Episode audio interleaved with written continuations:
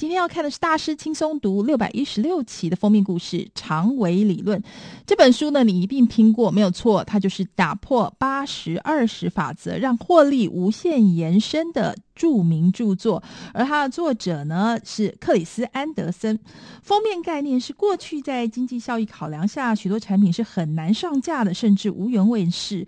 长尾商品即使存在，也只能够默默含悲。但是随着生产工具、经销工具的普及化，再加上供需双方的连接更为便利跟顺畅，反而是迎来商机无限、获利可期的长尾经济。而长尾现象逐渐发酵，代表消费者有许许多多的选择，也代表企业必须把目光从大众畅销商品转移到更多小众利基市场。把每一个消费者当做一个个独立的个人，畅销不再那么畅销，利基却是更大利基，这就是长尾理论。今年九月，根据一九九六年圣母峰山难事件翻拍的电影《圣母峰》在全球上映，不但吸引许多人走进戏院，而且也让几本山难相关著作也受到瞩目，其中当然包括《圣母峰之死》。Into Thin Air 这本书一九九七年出版，就登上美国《纽约时报》畅销排行榜第一名，而且一直畅销下去。但是更有趣的是，他另外一个身份就是长尾效应的触发者，因为当时呢，在《圣母峰之死》的留言板中，有人提到另外一本书《冰封暗系》。一九八九年出版的这本书也很值得一读，许多人呢就顺便买了这本书。亚马逊很快就发现这是一个购买模式，就把两本书配对推荐，结果呢就让一本几乎要绝版的好书重新获到青睐，甚至还拍成了电影。所以呢，这样子案例呢就是长尾理论的极佳示范了，带来重要启示包括各种商品之多，尾巴之长远远超乎你我想象。二，各类商品现在呢都能够用合乎经济效益的方式接触到消费者。三，这些利基商品结合到一起呢，可以创造非常庞大的商机，实践更多的可能。尤其网络跟电子商务创造无边无际的市场。如果呢你是单纯的数位服务，没有仓储成本，配销费用接近于零。然而单凭网络解放了过去关于货架空间、活动地域、接触管道、资讯传播等种种局限，还不足以解释长尾的威力。作者另外一本著作叫做《自》制造者时代 （Makers），它也进一步的带来好消息。随着实体制造趋向数位化、网络化，现在所有人都能够制造自己的东西供他人消费。这种大量生产时代，一种规格打发一切的产品，将被一般人设计的利基型产品取代。人们可以利用全球工厂来制造东西，提供给一起发现、分享兴趣、热情跟独特需求的人。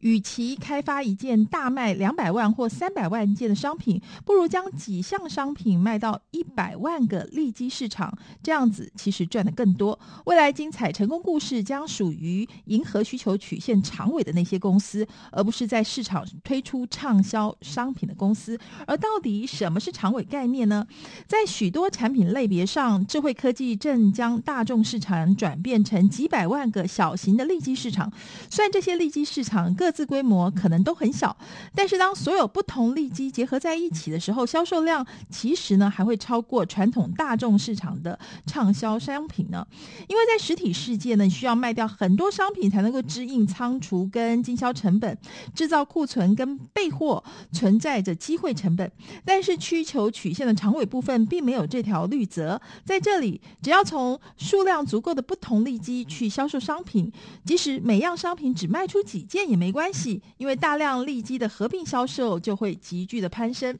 消费者目前面对的是史上最大规模的多样性选择爆炸。我们举几个代表性的例子，包括 OMD 广告公司估计，星巴克咖啡提供了一万九千种不同的选择。现在备有二十种以上不同面粉的杂货店一点儿也不稀奇，从全麦到有机品种，或者蓝玉米粉这类相当特殊的品种都有。常委也会随着以下六大主题浮现：一，几乎在每个市场待价而沽的利基商品远比畅销商品来得多；二，接近这些利基的成本也在大幅的下滑中；三，单单只是提供更多样化的产品，并不会创造更大需求，消费者需要工具帮助他们找到符合品味跟兴趣的利基产品；四，有了种类繁多的产品，而且被妥筛选器之后，产品的需求曲线就会延平拉升起来；五。大量利基所带来的消费量可以增加总累积，超过畅销产品。六，一旦所有长尾趋势充分发挥之后呢，产品需求曲线的正常情况就会出现了。那事实上，长尾现象背后的驱动力呢，是以下几种力量。第一个呢，是生产工具的普及化。第二个是经销工具的普及化，另外还有是供给跟需求之间的连接，比如说呢，Google 的热门搜寻排行榜等等。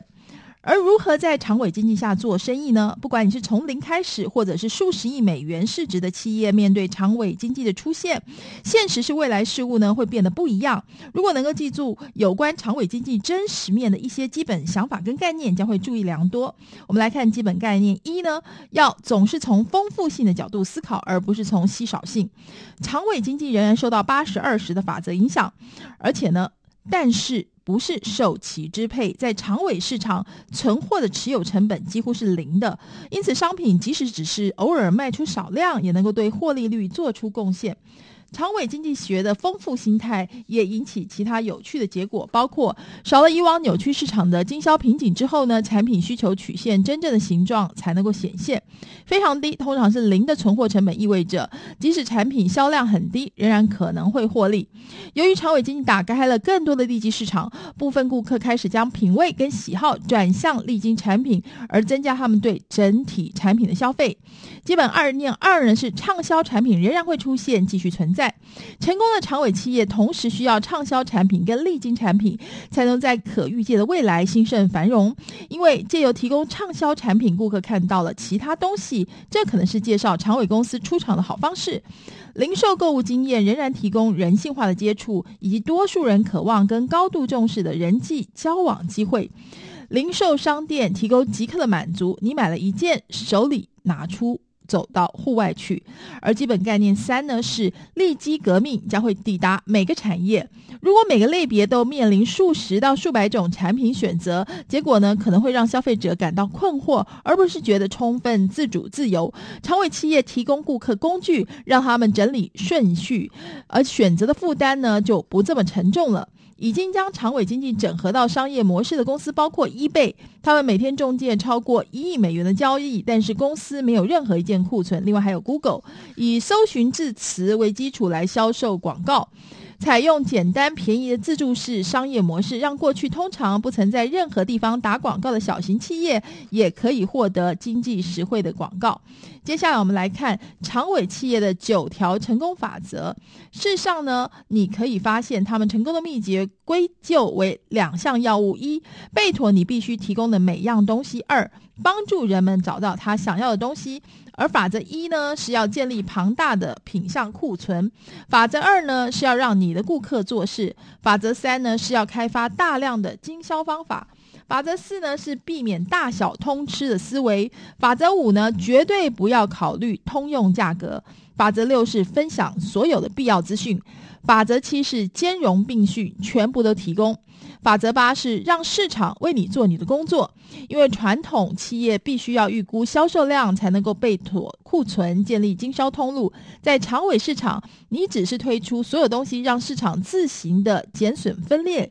而群众的集体智慧将会挑出哪个版本提供最高的附加价值。法则九是了解免费的吸客力。最常用的网络企业策略之一，就是提供免费基础服务，吸引大批的用户，然后再说服部分用户升级到付费的加值服务。如果公司可以将非常小部分的产品用户转换为付费顾客，就可以创造一笔相当可观的营收。所以呢，大家要学习的就是如何拥抱长尾效应，满足更多更挑剔的消费者，就会有大商机。以上就是今天的本周一书，谢谢您的收听，我们下周同一时间空中再会喽。